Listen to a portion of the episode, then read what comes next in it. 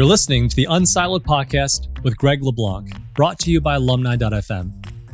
Unsiloed is a series of interdisciplinary conversations that inspire new ways of thinking about our world. So, wherever you are today, enjoy today's episode. And here's your host, Greg La Blanc.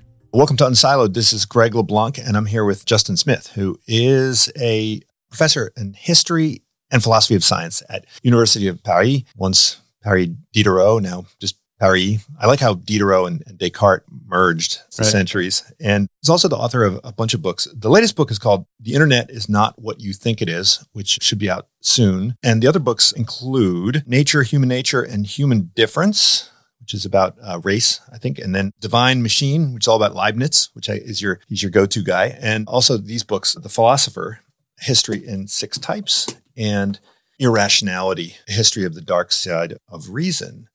So, welcome, Justin. Thanks for joining me. Yeah.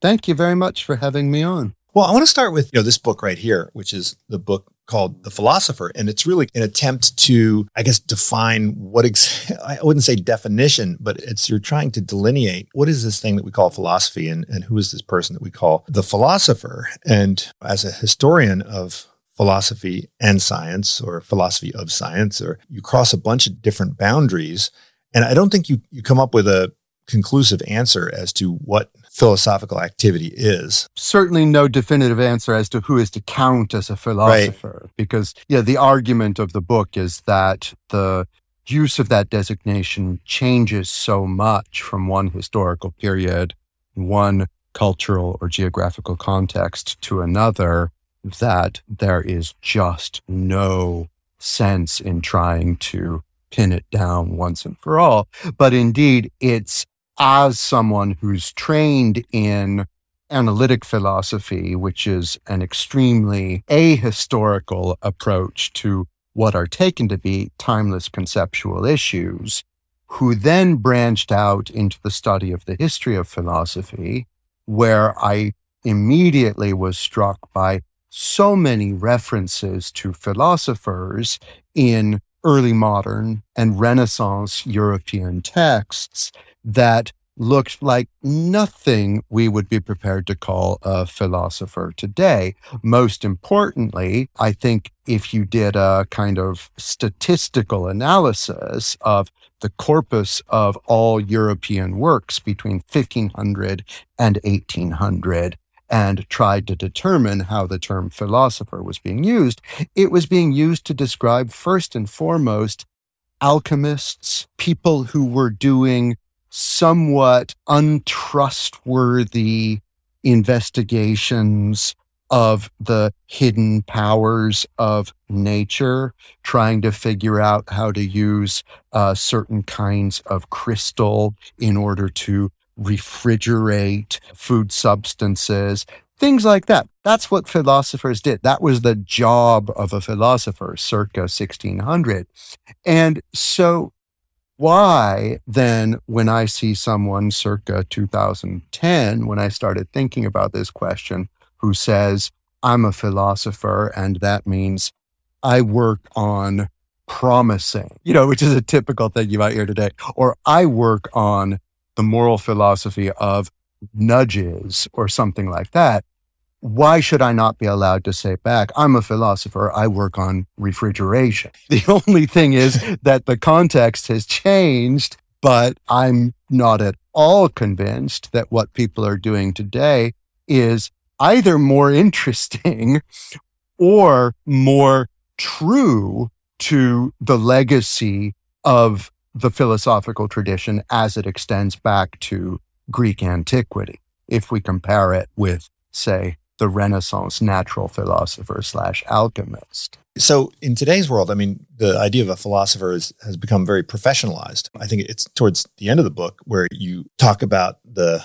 idea of a professional philosopher, is someone who has mm-hmm. credentials. So if you have, I was going to say if you have a PhD in philosophy, but I mean the concept of a PhD, as you you mentioned, assumes that you know you can right. actually have yeah. be a philosopher of you know biology or whatever. But now, when yeah. you say you're a philosopher, it means that you are someone who is a member of the tribe. You've got like card carrying yeah. credentials, almost like if you can't say you're a lawyer simply because you are interested in understanding how people are constrained by society. To say that right. you're a lawyer means right. that you're you're capable of practicing within some official capacity. Not just that you've read your Cicero, but yes, certainly the PhD, in fact, is a very revealing vestige of this older conception in which someone we today would call a geologist, for example, was a philosopher. Another is the journal that still exists that's called Philosophical Transactions published by the Royal Society of London,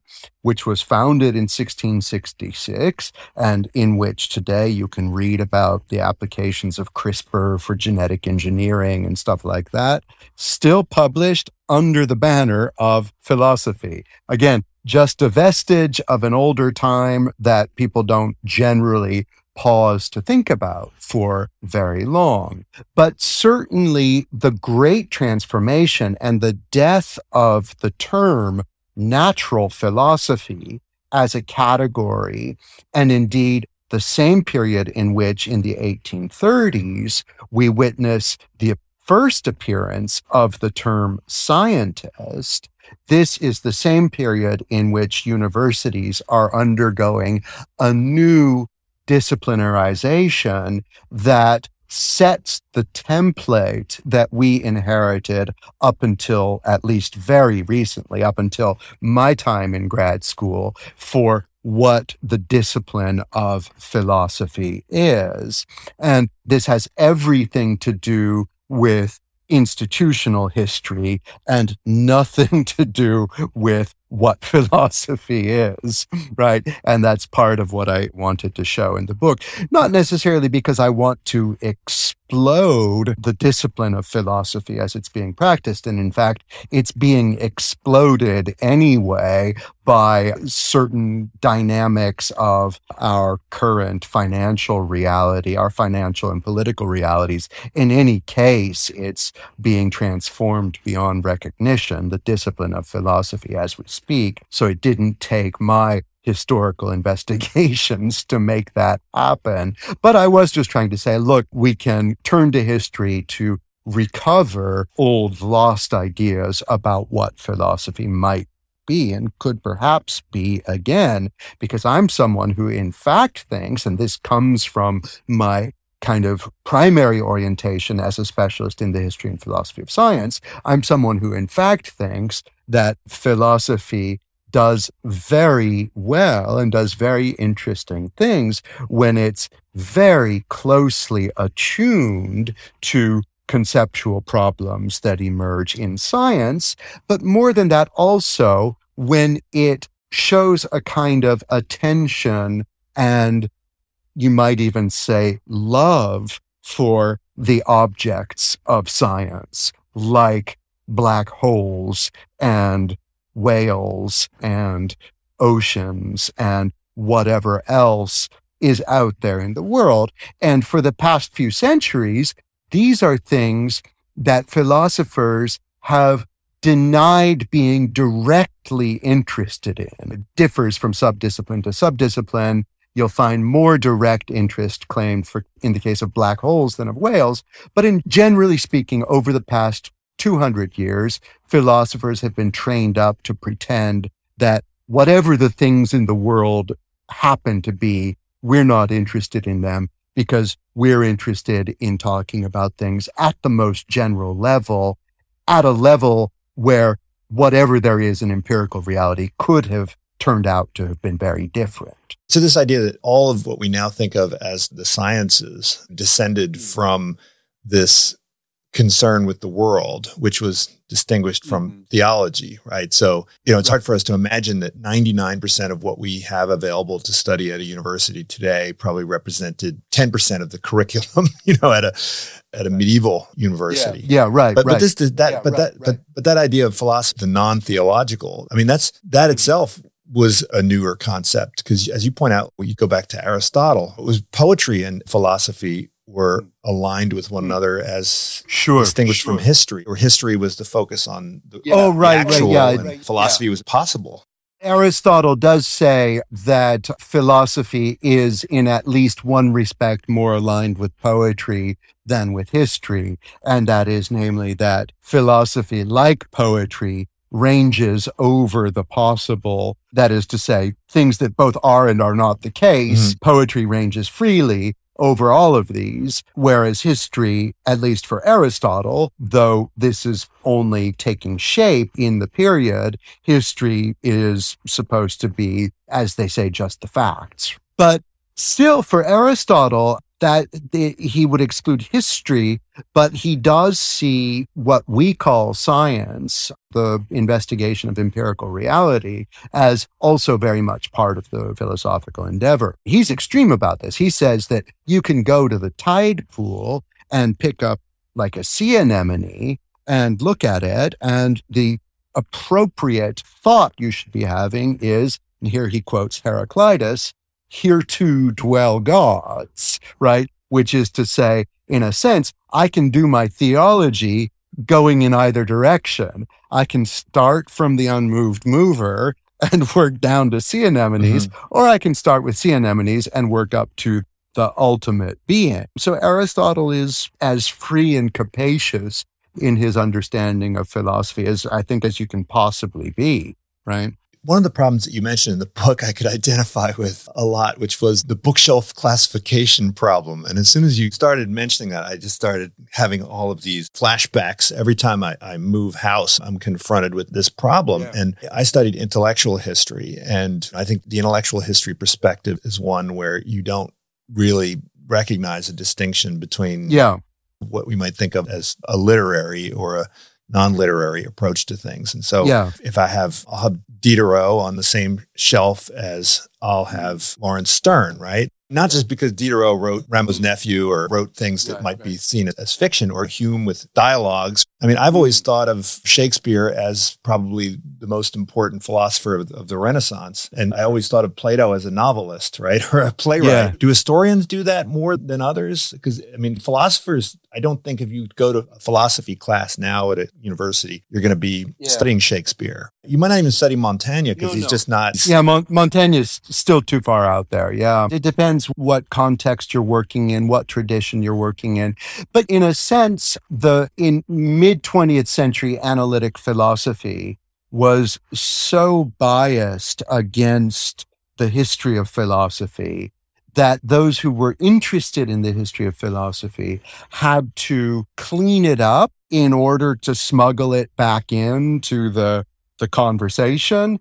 And they did this by adopting an approach of what's sometimes called rational reconstruction. So the generation that included scholars like Margaret uh, Dauler Wilson working on Descartes in the 70s, for example, was extremely careful to formalize Descartes' arguments, render them with a bunch of sentence letters, P's and Q's, instead of what Descartes was actually saying, and to represent them as only circumstantially or contingently connected to the fact that Descartes happened to live in 17th century France and be educated by the Jesuits and so on. And so when you package Descartes like that, the analytic philosophers of that generation were prepared to say, okay, I guess Descartes is some kind of middling but still acceptable philosopher to include in the conversation. And that's it was with the dregs of that that I entered grad school in the 90s, but in a period when things were starting to loosen up. But I was repeatedly told that there was too much non philosophy in my dissertation because I was interested in some of the, let's say, the finer grained details about how microscopy worked in the 17th century, things like that. But there's a big problem now, and that is that I think in part over the past decade, with the new exigency of expanding the canon and finding previously suppressed voices within the canon, particularly women philosophers of the 17th century, this has had as a kind of side effect, not just an opening with respect to the genders of the authors, but also an incredible opening with respect to gender in another sense, namely genre, right? Because women philosophers in the 17th century very often wrote in the form of poetry or first personal essay, or to cite Margaret Cavendish, proto science fiction. And so there's this new demand to find philosophy where we weren't detecting it before. That's coming down almost as a kind of administrative pressure where like philosophers, at least in the United States, are under pressure to do this. And ironically, for me, it's making them open, but also somewhat inconsistent because even though they're becoming more open about what can count as philosophy, they're still pretending there is a well, somewhere a well-defined demarcation such that John Locke is a philosopher and Laurence Sterne is not, right? Or such that Marsilio Ficino is a philosopher and Shakespeare is not. Whereas I've always been of the opinion that if you want to know what Descartes was saying, for example, if you want to really know, you don't clean up his arguments with formalizations. You just go and try to read everything that he read, which includes, for example, Don Quixote, right? And um, you just try to get as much of the same richness of references and orientation as the guy you're trying to understand had, right? So for me, this new opening, I'm happy to see it, but I'm also, I have to admit, smirking as I watch it. Why though? I mean, if there's certainly a generation of philosophers, I'm thinking like AJ Ayer and others mm. that said, look, why would you ever want to read Aristotle even, right? I mean, in all the other sciences, you don't waste your time. How many people in a biology department now will, are going to go back and read Darwin? Why bother, yeah. right? When I can just yeah. read the latest journal article or yeah, textbook. Yeah, yeah, and even in economics, the idea is if you you should just focus on what's in the AER this year and what's in the QJE. Right. And I remember I went to a talk with a colleague who's a senior microeconomist, and he said, "Oh, I just discovered this fantastic guy named uh, Albert Hirschman." how could you be like in your 60s and not know who Albert Hirschman is, right? right, right. But there's no need to professionally, right? Mm-hmm. If you're just trying to move the ball forward. Does it make sense to talk in terms of progress in philosophy? Or are we just kind of chewing the cud over and over again? And even if we're doing that, like, why not just pick the people who've done it best and yeah. not waste our time with look at the pre-Socratics. Like, come on, all the world is fire or something like why would anybody want to read such nonsense look there's so many things i could say about this you're going to have to cut me off if i talk for too long there is a kind of respectable but i ultimately think position called perennialism right that is the idea that philosophy is a kind of timeless conversation with the great minds and that the great minds are relatively rare in history. You can count them on a few people's hands and that we don't progress so much as we get these remarkable, ingenious, prophetic, you might say, instances of ultra lucidity.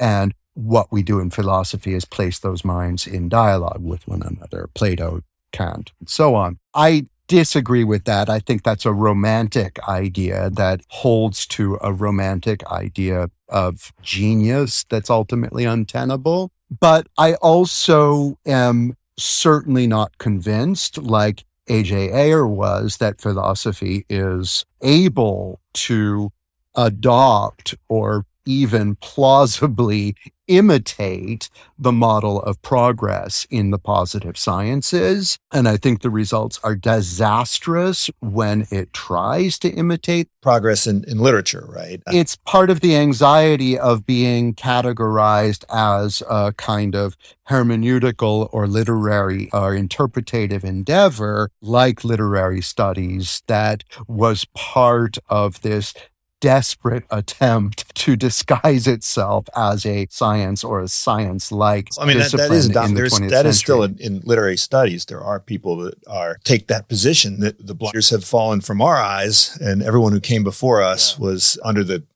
you know, false consciousness and deluded and right, right. manipulated. Sure. We're, we're the paranoid people that can see through all the manipulation.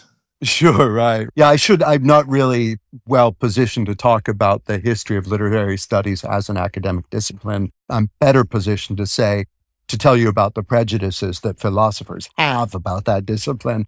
But as for the pre Socratics, here I can divulge what I take to be my extremely minority view but also the extremely and exclusively correct view. Otherwise, I wouldn't insist on it if I didn't sincerely believe this. It's true that Thales was wrong that all is water and that Anaximenes was wrong that all is air. But because it's true that they were wrong, when you study what they said, you are a student of the truth. So studying wrong ideas, stuff that people got wrong in the past, is the study of true things. Well, then right? all we need is um, then we could just spend all day on Twitter, I think, and get the same results. Right? Well, look, no, but certainly there could be a fruitful study of the diversity of views in, on social media. Yeah, but look, so when you're studying, say, the claims that the pre-Socratics made about the nature of the cosmos, their wrong theories, the stuff that they got wrong because they didn't know about quantum mechanics or whatever, you're studying the range of representations of the world by human being. Now, this range of representations has sometimes been seen as the purview of anthropologists who then from what look to the typical kind of person in the street Westerner to be very ignorant, confused ideas like, for example, that such and such, my cross cousins are related to kangaroos, whereas I'm related to crocodiles, or some, you know, things like that. And that anthropologists here, the anthropologists try to decipher these curious statements in terms of the way they help the people who make them from the inside to structure the world and to give it meaning. And when they're doing that, they're not thinking, wait, is this guy's cross cousins? Are these guys' cross cousins really related to kangaroos? They're trying to figure out how it gives the world shape and meaning. And so to some extent, my philosophical project has always been to invite people to study the history of philosophy in somewhat the same way. I don't care if Leibniz was right about things. I just certainly don't care if the pre Socratics got nature. What I want to know is what this reveals to us about the range of representations of the world that of which human beings are capable and that has helped them to structure structure that world and give it meaning. Does that make sense? Yeah, but that sounds very academic exercise, right? I mean, if you think that philosophy is about figuring out how to live, so there's an approach which is mm-hmm. that philosophy is practical and is about figuring out what you should be doing when you get out of bed in the morning, then this view, of this anthropological approach, right? Does it, unless it illuminates or unless it helps to source modifications to your kind of view of the world going forward? How is it useful other than it was just curiosity? Oh, wow, isn't it cool how the toilet works, right? It's not going to affect, knowing how it works isn't going to affect how often you flush it or. Yeah, but look, for one thing, one thing is that we live in a world where we're side by side, neighbor by neighbor, with people we don't understand, people who are strangers to us and of whom we're extremely suspicious. And this leads to constant conflict. And one thing about this approach that I'm promoting is that it enables a kind of humility once you start to realize all of the delirious range of ways people have made sense of the world around them and still somehow manage to thrive, even though these ways are totally foreign from the way we make sense of the world, right? And so that's, you know, one of the most urgent answers is that it's an incitement to intellectual humility, which I think is good and I think helps people to live better in this world. But also, I think at a scientific level, it's extremely important to measure the precise range of variation of human cognitive practices, right? Because this helps us to know what human beings are doing simply in virtue of the fact that they're human being and what they are doing because they are living in a peculiar and exceptional cultural pocket. And the only way we can do this is by surveying what people believe and therefore paying attention to what the, at the naive level, we take to be false beliefs. Now, I think philosophy as an academic discipline has failed tremendously to discover interesting things about how we think because what it in fact ends up doing is reflecting on the way we, not qua human beings, but we qua weird 21st century wealthy educated Americans take things to be. That is to say, philosophy ends up, as Nietzsche would put it, being, well, especially anyway, moral philosophy ends up being a kind of uh, guide to bourgeois manners. And let me just give you one example. I don't mean to target one person in particular, but there's an article by Liz Harman, an analytic ethicist I particularly do not like. I do not like the, the article. I, I don't have any problem with Liz Harman as a person, where she's trying to make an analytic ethical argument about abortion. And she makes the case that fetus has roughly the same moral status as a plant, and therefore that abortion is permissible. And what I want to say when I see that as someone who's read plenty of ethnography and history and cross cultural comparisons of the representation of the natural world is that plants can have any number of different moral statuses. Some plants are divine. Some plants are taboo. Some plants are the totem that's identical with your clan and so on and so on. Some plants you can destroy at will. And so the idea that you can just. She might should have made an argument that they were weeds.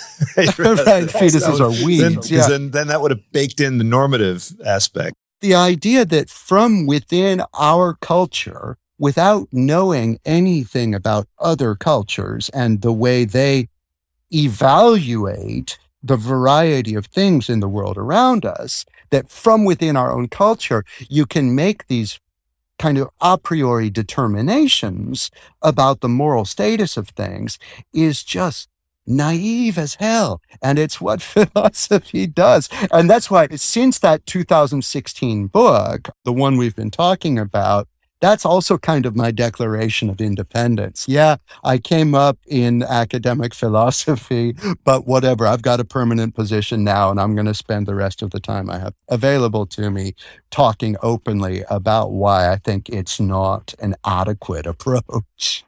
The most interesting and provocative parts of that book was really about should we think of philosophy more like ballet or like dance? Oh, yeah. And you alluded to Saul Bellow made that provocative claim that there was mm. no Tolstoy of the Zulus, right? Yeah, right, yeah, right. I think there's two ways you could interpret that. If you're saying that there's no like narrative, literary, or reflective sensibility, then you know that's clearly bigoted and wrong. But if you're saying that particular Western art form is a Western art form, then yeah. you know there's nothing particularly disturbing about it. It's just an empirical yeah. claim that's yeah. fairly easy to support. And even when you reference like the pre-Socratics as philosophers, but if somebody mm. says exactly the same thing, say in New Guinea, yeah. you know, they're not philosophers. They're like folk religionists, right? Obviously, the Socrates is not a literate philosopher. That's also another very important dimension of this whole question. There's a strong strain of purely oral philosophy in among the most paradigmatic figures of the classical period, whom we're ready to count as philosophers. And indeed, as you say, the pre Socratics resemble much more the kind of sages of indigenous traditions than they resemble, say, Mandarin hair Professor like Hegel in the 19th century or something like that. And as for whether we should treat philosophy as being more like dance or more like ballet, that is more like something that people have simply insofar as they're human beings, or rather as a particular expression of that universal capacity that emerges in a particular time and place, I think um, we could go either way. But what surprises me, especially when I see so much, again, politically motivated scrambling right now for people to prove in academic philosophy departments that they're taking non Western philosophy seriously, it's by no means clear that it's an attribution that these non Western cultures want or need, right? That is to say that they have philosophy too. And in fact, there are wonderful scholars. I can cite, for example, Anne Cheng here in Paris, who's done research on the 19th century ad hoc creation of the idea of Chinese philosophy. And you would think, surely it's just a matter of respect that we include Chinese philosophy in our introduction to philosophy courses and so on. But in fact, in order to construct Chinese philosophy in the 19th century, there was a lot of, I want to say, institutional violence that had to be done to the categories through which China had traditionally conceptualized its disciplinary endeavors. For one thing, the learning, the mastery of the works of antiquity had to be violently separated away from the practical skill of calligraphy. Why? Because from the European point of view, calligraphy or being good at writing beautifully the ideas that you're seeking to master has nothing to do with mastering the ideas themselves. And if China is going to have something to call philosophy, we better crack these two apart from one another. Then the point here is that it's by no means clear that it's a matter that this is a term of approval to extend to other groups of people. It's it, just as you wouldn't want to say, oh no, the Zulus do have thousand page long novels and have had them for centuries. That would just be empirically false. And so what happened with philosophy in the 19th century is something more like saying, not just that the Zulus have oral tradition that could qualify as literature, but in fact, the Zulus have novels too. It's just that the novels are produced in a different format than those that are unique to the European publishing industry. So all of this is to say it's a particular expression of the arrogance of academic philosophy professors in the West that they think it's a simple, easy task and a matter of simple respect for non Western intellectual traditions that we can just go and find something someone said in these traditions and call it philosophy and teach it in our introduction to philosophy course alongside Descartes. If, could you teach Indian philosophy without, right, without doing yoga? That's obviously a, another really good example. The fact that with some exceptions, there's like various Neoplatonic theurgic exercises. And you could also cite, for example, St. Ignatius of Loyola's spiritual exercises and so on as examples, broadly speaking, in Western tradition that require you to do something with your body.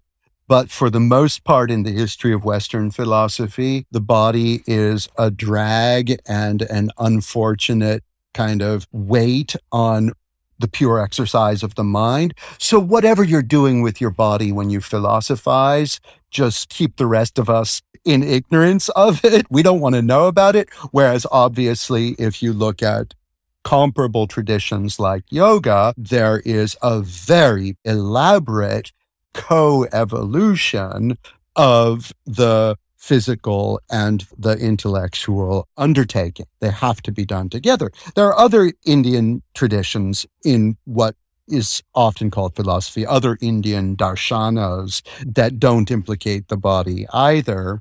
But this is a very good example. You wouldn't, by the, the standards of, let's say, the original authors of the Yoga Sutras, you would not be doing yogic philosophy if you were just studying the Yoga Sutras while lying on your couch and doing nothing more, right? But there's still, I mean, philosophy, it seems like in a very important part of how we think of philosophy is this universal aspect to it, that it really does kind of rise above the particular, which means that the inherent bias is the belief that you can understand these other philosophies or understand these other perspectives. I think of Clifford Geertz, right? I think of him as a philosopher, right? But he had this view that it's possible at some level to understand the the architecture of meaning within a world that's different from your own. And you know, you can find the the universals, but you can also understand the particulars. But at some level, I think a lot of people would say you just can't understand things that are radically different. And you may not be able to understand the experience of even your sister or your you know your mother. And i think the philosophy is always pushed back against that view. But then you hear people say well you know i've got my philosophy and, and you've got your philosophy. And you mentioned this in the book that we were you know that this is language that we all toss around. Can you be a philosopher and talk in terms of your philosophy and my philosophy even if they're completely at odds with one another? Let me go back first to Clifford Geertz because you know he's a I mean he's a wonderful thinker and a and a wonderful anthropologist. Though I think in his classic work, I'm thinking of the inter- interpretation of cultures, he comes out very explicitly in favor of the view that anthropology is a hermeneutical discipline. It's about interpretation and it's not about employing anything like the scientific method. I've been in my universalist interests more attuned to developments in what's sometimes called the cognitivist approach that looks for the universal parameters of human thought through empirical studies well informed by previous scientific research and I'm particularly a fan of scholars like G.E.R. Lloyd and his 2007 book, Cognitive Variations, that really gives a meta study of all of the existing research on differences of color perception from one culture to another, differences in counting and differences in botanical classification and so on. And really take seriously the idea that we can really find the answer. We can figure out just how much we're alike and how much we're different. You can, to some degree, try on these different perspectives, mm-hmm. right? So you can say, yeah. what is it? Like to some degree, there's no way that I can stop seeing blue and green and red. Right. But if I imagine what would it be like if I just saw shiny versus dull? Like I can kind yeah, of yeah, practice that and sure. try it out. And yeah, if I start thinking in one, two, and many, like plasticity, and maybe if you take a few mushrooms or something, you could yeah. try it even better, right? Yeah, I've been studying a language for the past few years. I won't go into detail about it other than to say that the words for blue and green are the same in this language, except that sometimes, if you want to clarify, you can say grass blue, and grass blue is obviously as opposed to sky blue, right? Which is to say green. Grass blue is green. And this is a bit of a kind of an opportunity to think about the salience of the natural environment and of cutting the grass in this culture and the way grass manifests itself as like the sky and so on. And I often feel like I'm kind of thinking my way into what it might be like to not have that lexical distinction at the outset. But I know I, I can only get so far and that this will always be a, an exercise of the imagination. And that's where Geertz comes in, because yes, it is, we are using our imagination. And so I'm kind of. Uh, I mean, literature, poetry, metaphor, literature, these help you to re architect your salience and reconceptualize yeah, yeah, things. Yeah, so I try to move between the scientistic cognitivist approach to the study of human diversity on the at the one extreme and the purely imaginative at the other extreme. What I definitely disapprove of is the dead enderism of what I take to be the dogmatic defenders of standpoint epistemology, which is very popular in uh, Anglophone philosophy right now. That is the idea that you are so trapped in your own community's presuppositions and values and priorities that you're literally incapable of putting yourself in someone else's head. And typically, that point of view is invoked in a kind of defeatist way. Don't even try. Whereas my view is yeah, you might never actually get there, but there's a real need for the sake of our well being and thriving together to keep trying and to see how far you can get. Yeah, I like how you point out that there, even if, if there was no Tolstoy of the Amazon. There was almost certainly a Socrates yeah, of the right, Amazon. Right, right. And I like how the, the yeah. analogy you made to law, because if mm. you mentioned like, is there a, can there be a law? Can a culture have law if it has no written documents? Of course it can, right? If mm. Britain has a constitution without having yeah. a do- piece of paper, right? It's just about the kind of rules that govern what can and cannot be done and so forth. But I'm wondering, you have another, you mentioned also that the idea of a philosopher is a pejorative in many ways, mm. right? And uh, we talk about somebody as philosophizing, right. whereas doing philosophy yeah. is now what the academics yeah. will say they're doing. And and you mentioned that like the term philosophe was this was someone who was kind of a time waster, but then the French yeah. would make fun of the Anglo-Saxon philosophers. So under what circumstances do philosophers get a bad name and yeah. why is it that some people think that this is a wasteful activity and i guess the corollary to that is that in today's academic climate every academic discipline has to justify themselves somehow yeah. i think in britain you have to prove that you're going to somehow add to gdp i'm not sure if you know the philosophers i mean you point out that if we can help people to understand different perspectives, this presumably yeah. would improve the lot of humankind. But does it translate directly into increased GDP? I'm not so sure. No, I mean, I mean, philosophers are intrinsically disreputable people. It's part of the definition of the term. I think they're parasites. They hang around. They do nothing but think and they're bad for society. And I think it's because of this that no matter what happens in the history of philosophers and philosopher like people, the term inevitably becomes suspicious and people try to find new ways to redescribe it. So indeed, Heraclitus is the first to have used, the term philosopher as an agentive noun. And he used it as an insult to mock people. Recent scholarship has suggested that what precisely is meant here is that they're lovers of wisdom, not that they have wis- a wisdom that they love, but they are desirers of wisdom that they lack. It's like an aesthete. An aesthete is also like a parasite, right? Someone who is beauty, right? Yeah, yeah. I mean, aesthetes are parasites in another way. But so the thing about the term philosopher, though, is that the philos part of it, the lover part, might better be translated not as lover of wisdom, but rather something like wannabe wise person in the sense of wannabe that was around in the 80s or 90s. Something you want, but you don't got. And so philosophers were idiots in antiquity. They became weird, disreputable alchemists in the Renaissance. And you have various alternative insults that pop up like philosophaster. And philosophe is an insult that emerges in the 18th century to mock French intellectuals in the English context, but in France as well. It also just means frivolous people who like to hang around the salon and be fashionable. And in the 20th century, Anglophone analytic philosophers try to escape the negative connotations of the term, of at least of the verbal form, by saying, oh no, we don't philosophize. We do philosophy. And you still find the leading Oxford philosopher, Timothy Williamson, he has a book that's supposed to popularize philosophy called Doing Philosophy.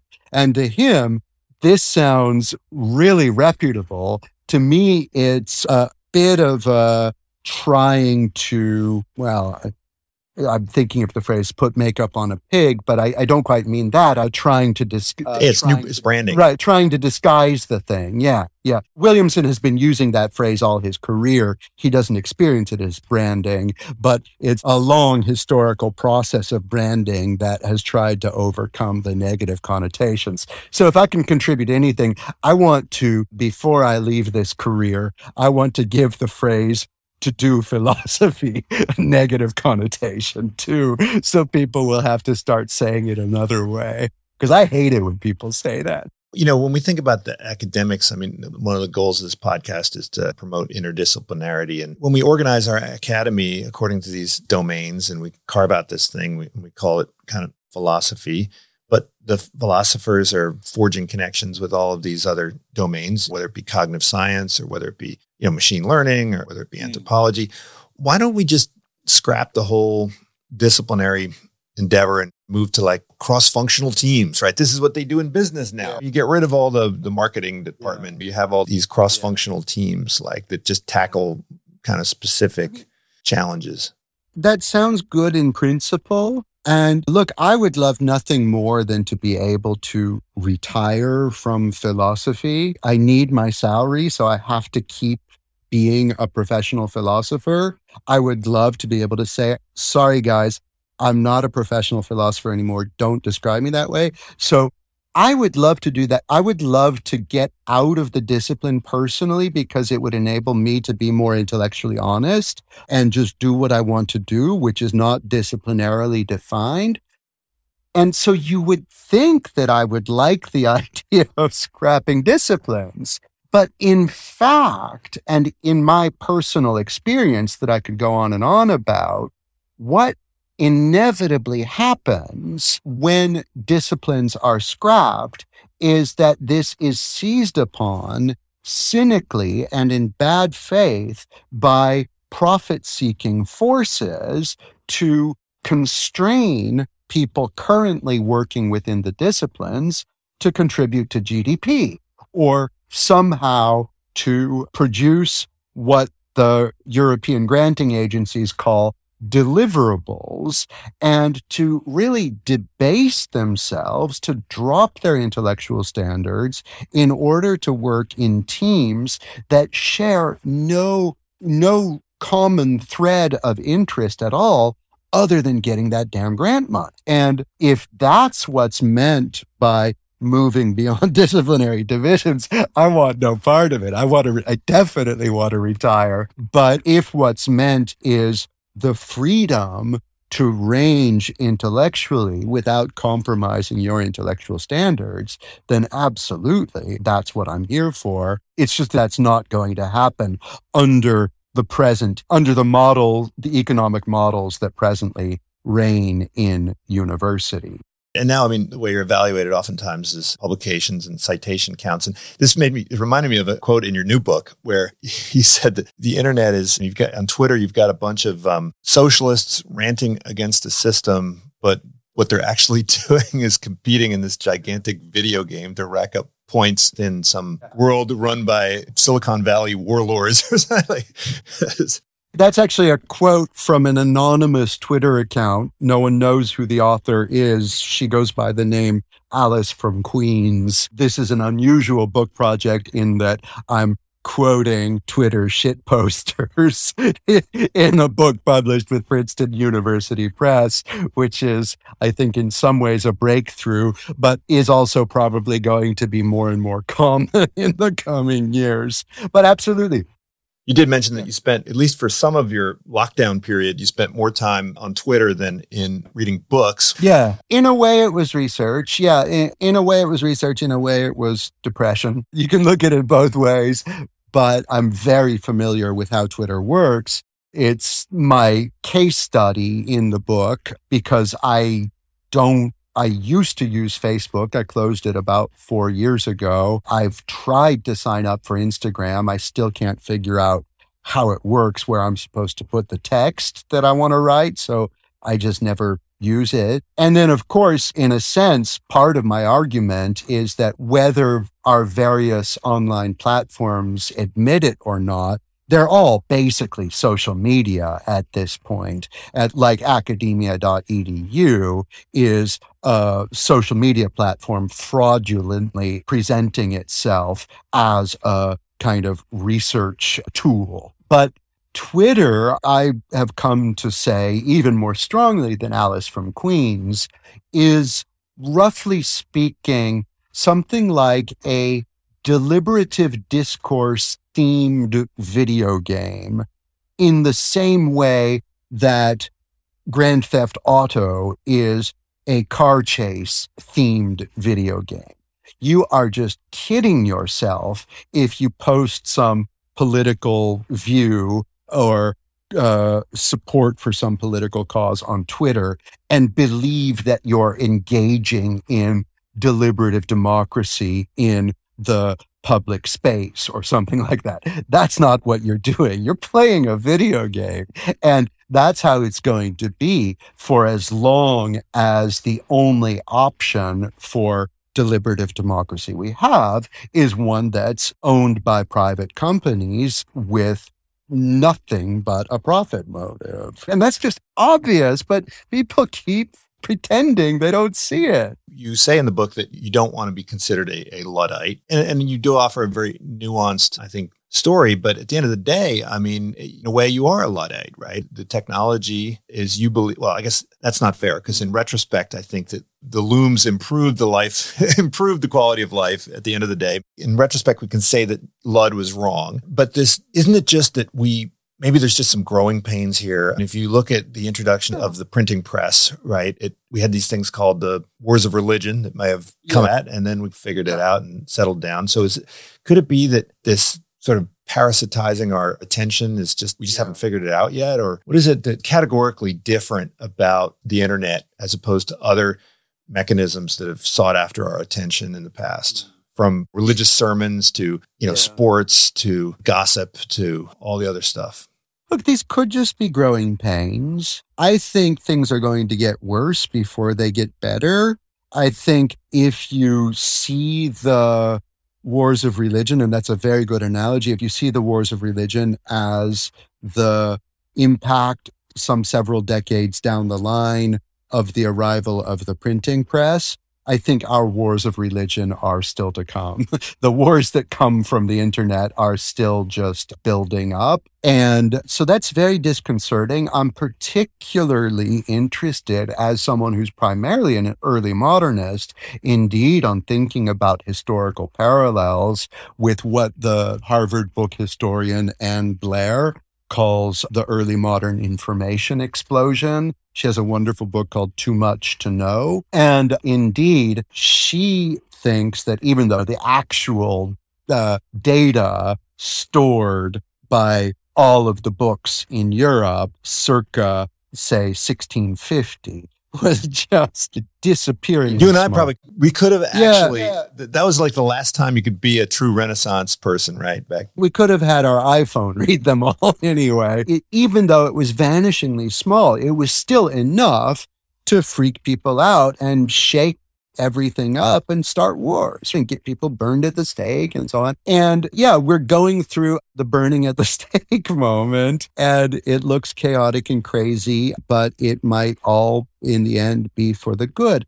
So I'm not a Luddite. I do think, however, that it is absolutely going to continue to get worse as long as either the model of totalitarian China or the model of profit driven private companies currently dominating the way we think about the possibilities for a connected world, as long as those continue to dominate, and rather than social media being truly subjected to democratic oversight, things are going to continue to get worse. In terms of the topsy turvy social upheaval of social mobbing, that is, in a sense, ruining everything. You can't do anything in the way you could have expected to do it 10 years ago, and in terms of the universal surveillance that these new technologies are affording,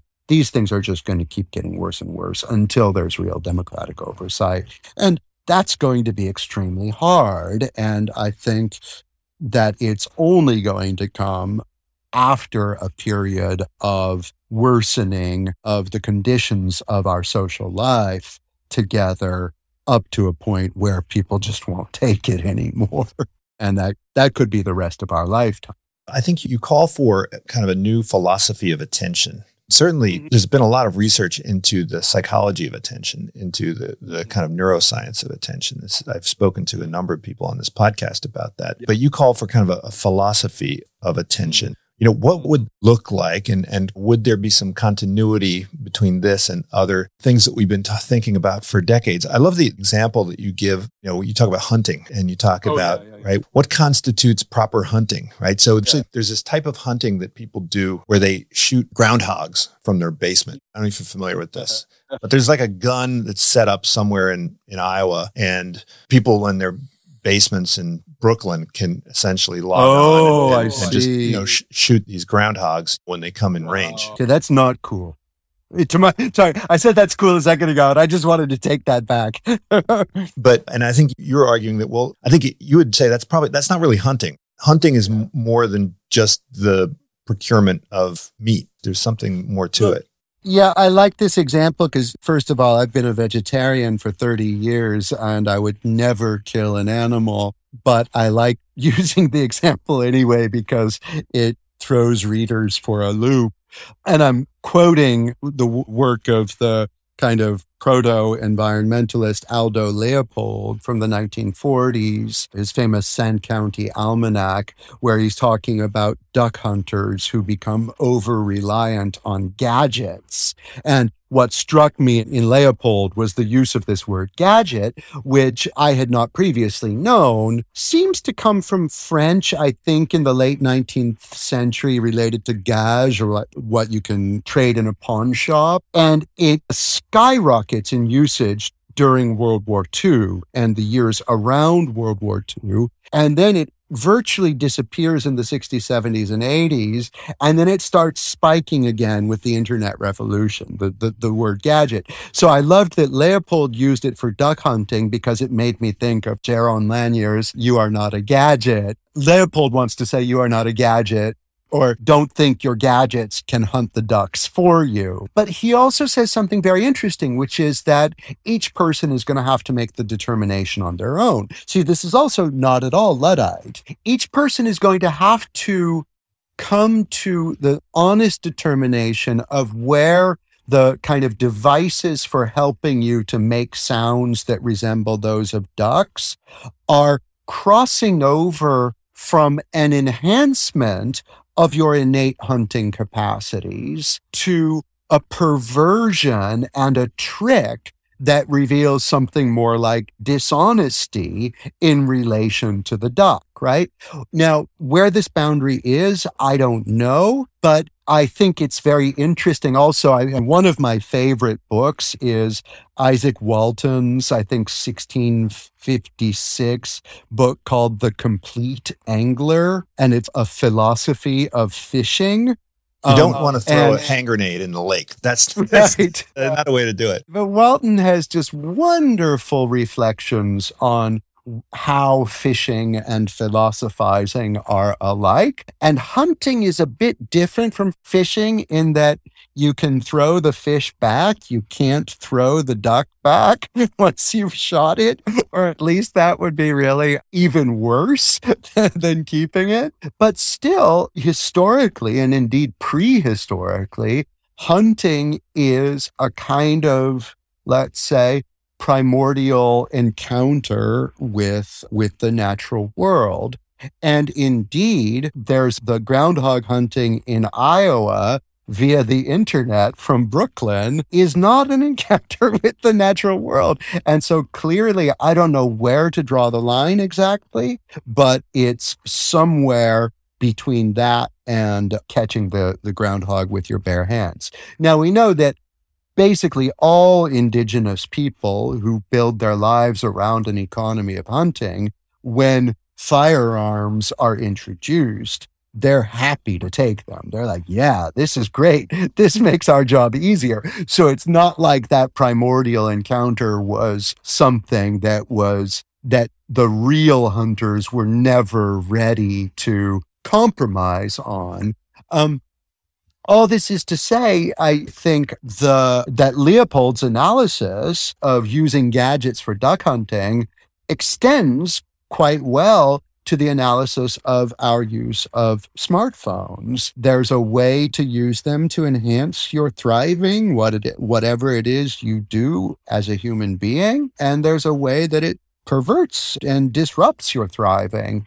And at present, again, because of the economic incentives built into basically every corner of the internet we typically explore, at present, the internet is fundamentally ill equipped for us to be able to use it to cultivate our faculty of attention. It's filled with distractions because what it effectively is a giant attention extraction engine, right? I've been teaching data science and strategy for 10 years and I never heard this term. I'm going to use it. I mean, I just saw it pop up somewhere on Twitter. I don't know who said it, but it's absolutely right. I mean, we are having data extracted from us the way milk is extracted from dairy cows.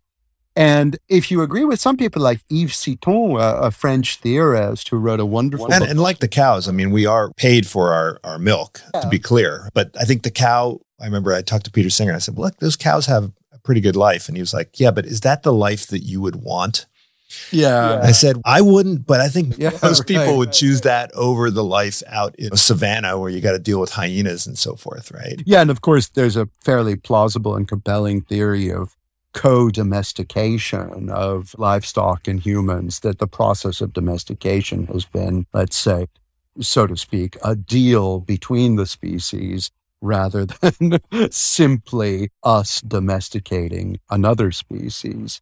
Anyhow, the idea of us as data cows, if you look at work of people like this French thinker Yves Citton, who in 2014 wrote a book called For an Ecology of Attention, he takes this data extraction or attention extraction metaphor very seriously. It is world's most powerful economic industry, just like silver and gold mining are what explains the huge transformations in the world in the 16th and 17th centuries. So, given that this is this industry that emerged almost out of nowhere within our lifetimes, we really need to be wary of it. But indeed, simply looking at the technology itself, there's absolute, I compare this to the history of cinema. The Lumiere brothers' short silent films circa 1895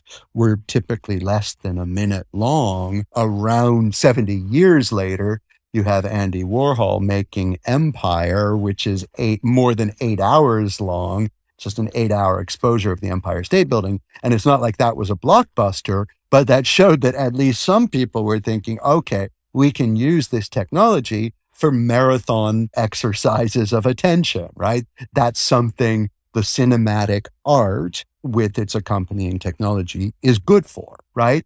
And certainly there might be ways to carve out spaces within this uh, economy of attention extraction that is the internet and stare at something for eight hours and thereby cultivate your faculty of attention that's what you feel like doing. It's just that for the moment, and it, again, this might just be a matter of being in growing pains. For the moment, that seems far away indeed from the actual uses of what you could call the phenomenological internet. You know, I do, I'm moving a lot of my content online, my course content, everyone says, look, you can't have more than 90 second videos. Right? Like you can't do that. And yeah. I'm like, well, I think you can, but I love your how you also mentioned TikTok as the revenge for the opium wars. I think that was just a, a footnote from an article in a newspaper from Niall Ferguson not so long ago. It's not my favorite historian, but seemed apropos enough to to warrant a footnote. But indeed, I, I think I expect that in the near future we will be seeing mass class action suits of the sort we saw against big tobacco and that this will be increasingly conceptualized in terms of a public health issue and addiction. I hope so. The other analogy you have is that the person who is kind of walking past Leibniz's window unthinkingly is the automaton. And philosophers have always emphasized the idea of the, the reflective life and yeah. making conscious choices. And you talk about in Pnin, the Nabokov uh, book oh, yeah. about yeah, just someone character refusing to just read the newspaper. It's very hard to say no. It's very hard to peel yourself away from the pharmacological and internet sources of addiction that exist out mm-hmm. there. Mm-hmm. But I guess that's kind of where the philosophers can pay for themselves. And in the end of the book, the philosopher, you have this um, you talk about this experience you had, which I, where you would sell your services as philosopher in cafes in Paris. Now, this to me yeah, is yeah. fascinating because you talk about the courtier, which is the, the, Aristotle in Chinese philosophy. There's also a philosopher that would, you know, advise the emperor. I spend my time advising the folks that are essentially either running or about to run these large technology companies. I always think that what I do is philosophy, right? Like when I'm teaching people how to interpret data or I'm teaching them how mm-hmm. to manage companies or how to understand people or, or understand thinking or to learn about biases. And is that any different from, I mean, when you're sitting in the cafe and talking about the meaning, I presume you're talking about similar things, right? How to think and how to make yeah, inference yeah, yeah. and how to make choices and so forth. Look, that was a bit somewhat facetious on my part. I mean, it's all true, but I was indeed hard up for funds and I wanted to exploit that peculiar stereotype of Paris in particular. There are these um, people in Silicon Valley now who are saying like they'll give you a teach you how to be a stoic yeah. for 500 bucks an hour. They'll, this is yeah. like a thing. Yeah. Okay. Yeah. But that, I wanted to get back to that. Part of what I wanted to do in that part of in that chapter about the courtier was to suggest that look, at the end of the day, all of you academic philosophers are a bunch of sophists in the sense that Socrates understood by this, right? People who are willing to accept pay uh, for conversation. It's just that universities have managed to set themselves up, at least for a time, as legitimate looking enough to effectively launder the money that they pay the academic philosophers in the form of a salary to appear as though they're something more respectable than sophists. But I think that legitimacy is fading fast and everyone is scrambling. There's a true legitimation crisis for academics. I think anyone who's been in the field as long as I have for more than 20 years has certainly been around long enough to see what, you know, is experienced as collapse of legitimacy. And what this means is that we might very well be reverting to what has been the default model for intellectuals for most of history, which is you go and directly find some rich person to sponsor you. And this is what Leibniz happily did. This is what Diderot happily did. That's what I'm doing on my Substack, by the yeah. way. Yeah, I, I, and my friend Wesley Yang has a wonderful term for this. He calls his subscribers nano medicis. Patronage is really, again, the default model. And the money laundering institutions we call universities are a historical blip. And so part of what I want to do, and of course, the other possibility is that you do what the real Socratic followers or the real followers of Socrates did, who are the cynics, and you say, I don't need any money. When Alexander the Great comes and offers you a great fortune, I'll give you anything you want like Diogenes the Cynic, you tell him, okay, get out of my life, right? And that's it. And that's another way to be a philosopher. And we're inclined to think, okay, Diogenes, the real deal. He's keeping it real. Whereas Leibniz, Leibniz sold out. But let's be honest, by that criterion, the vast majority of us are sellouts because we're all just looking to pay our bills and have a bit of money put away so that we don't die on skid row, right? And if you're going to, I think when academics criticize people who are increasingly turning to Patreon, that's because they are in effect singing the swan song of a dying form of legitimacy. I think they're on their way out. Justin has been great. You probably have to go to bed soon in Paris, but it's eight thirty. Um, it's dinner time. Yeah, but I'll make be sure to reference your Substack on the site. But anyway, lots of great books here. The the philosopher. Yeah. We didn't even touch on irrationality. Maybe we can uh, do that yeah. next time. And also, the internet is not what you think it is, which will be out soon. So check it out. Yeah, in March twenty two. Thanks so much for joining me. Hope to see you in person soon when you come back to California. Thank you. Can't wait. Yeah. Bye bye. Thank you for tuning in to the Unsiloed podcast. If you enjoyed today's episode, please give us a five star rating and review. To listen to other episodes, please visit our website at www.unsiloedpodcast.com.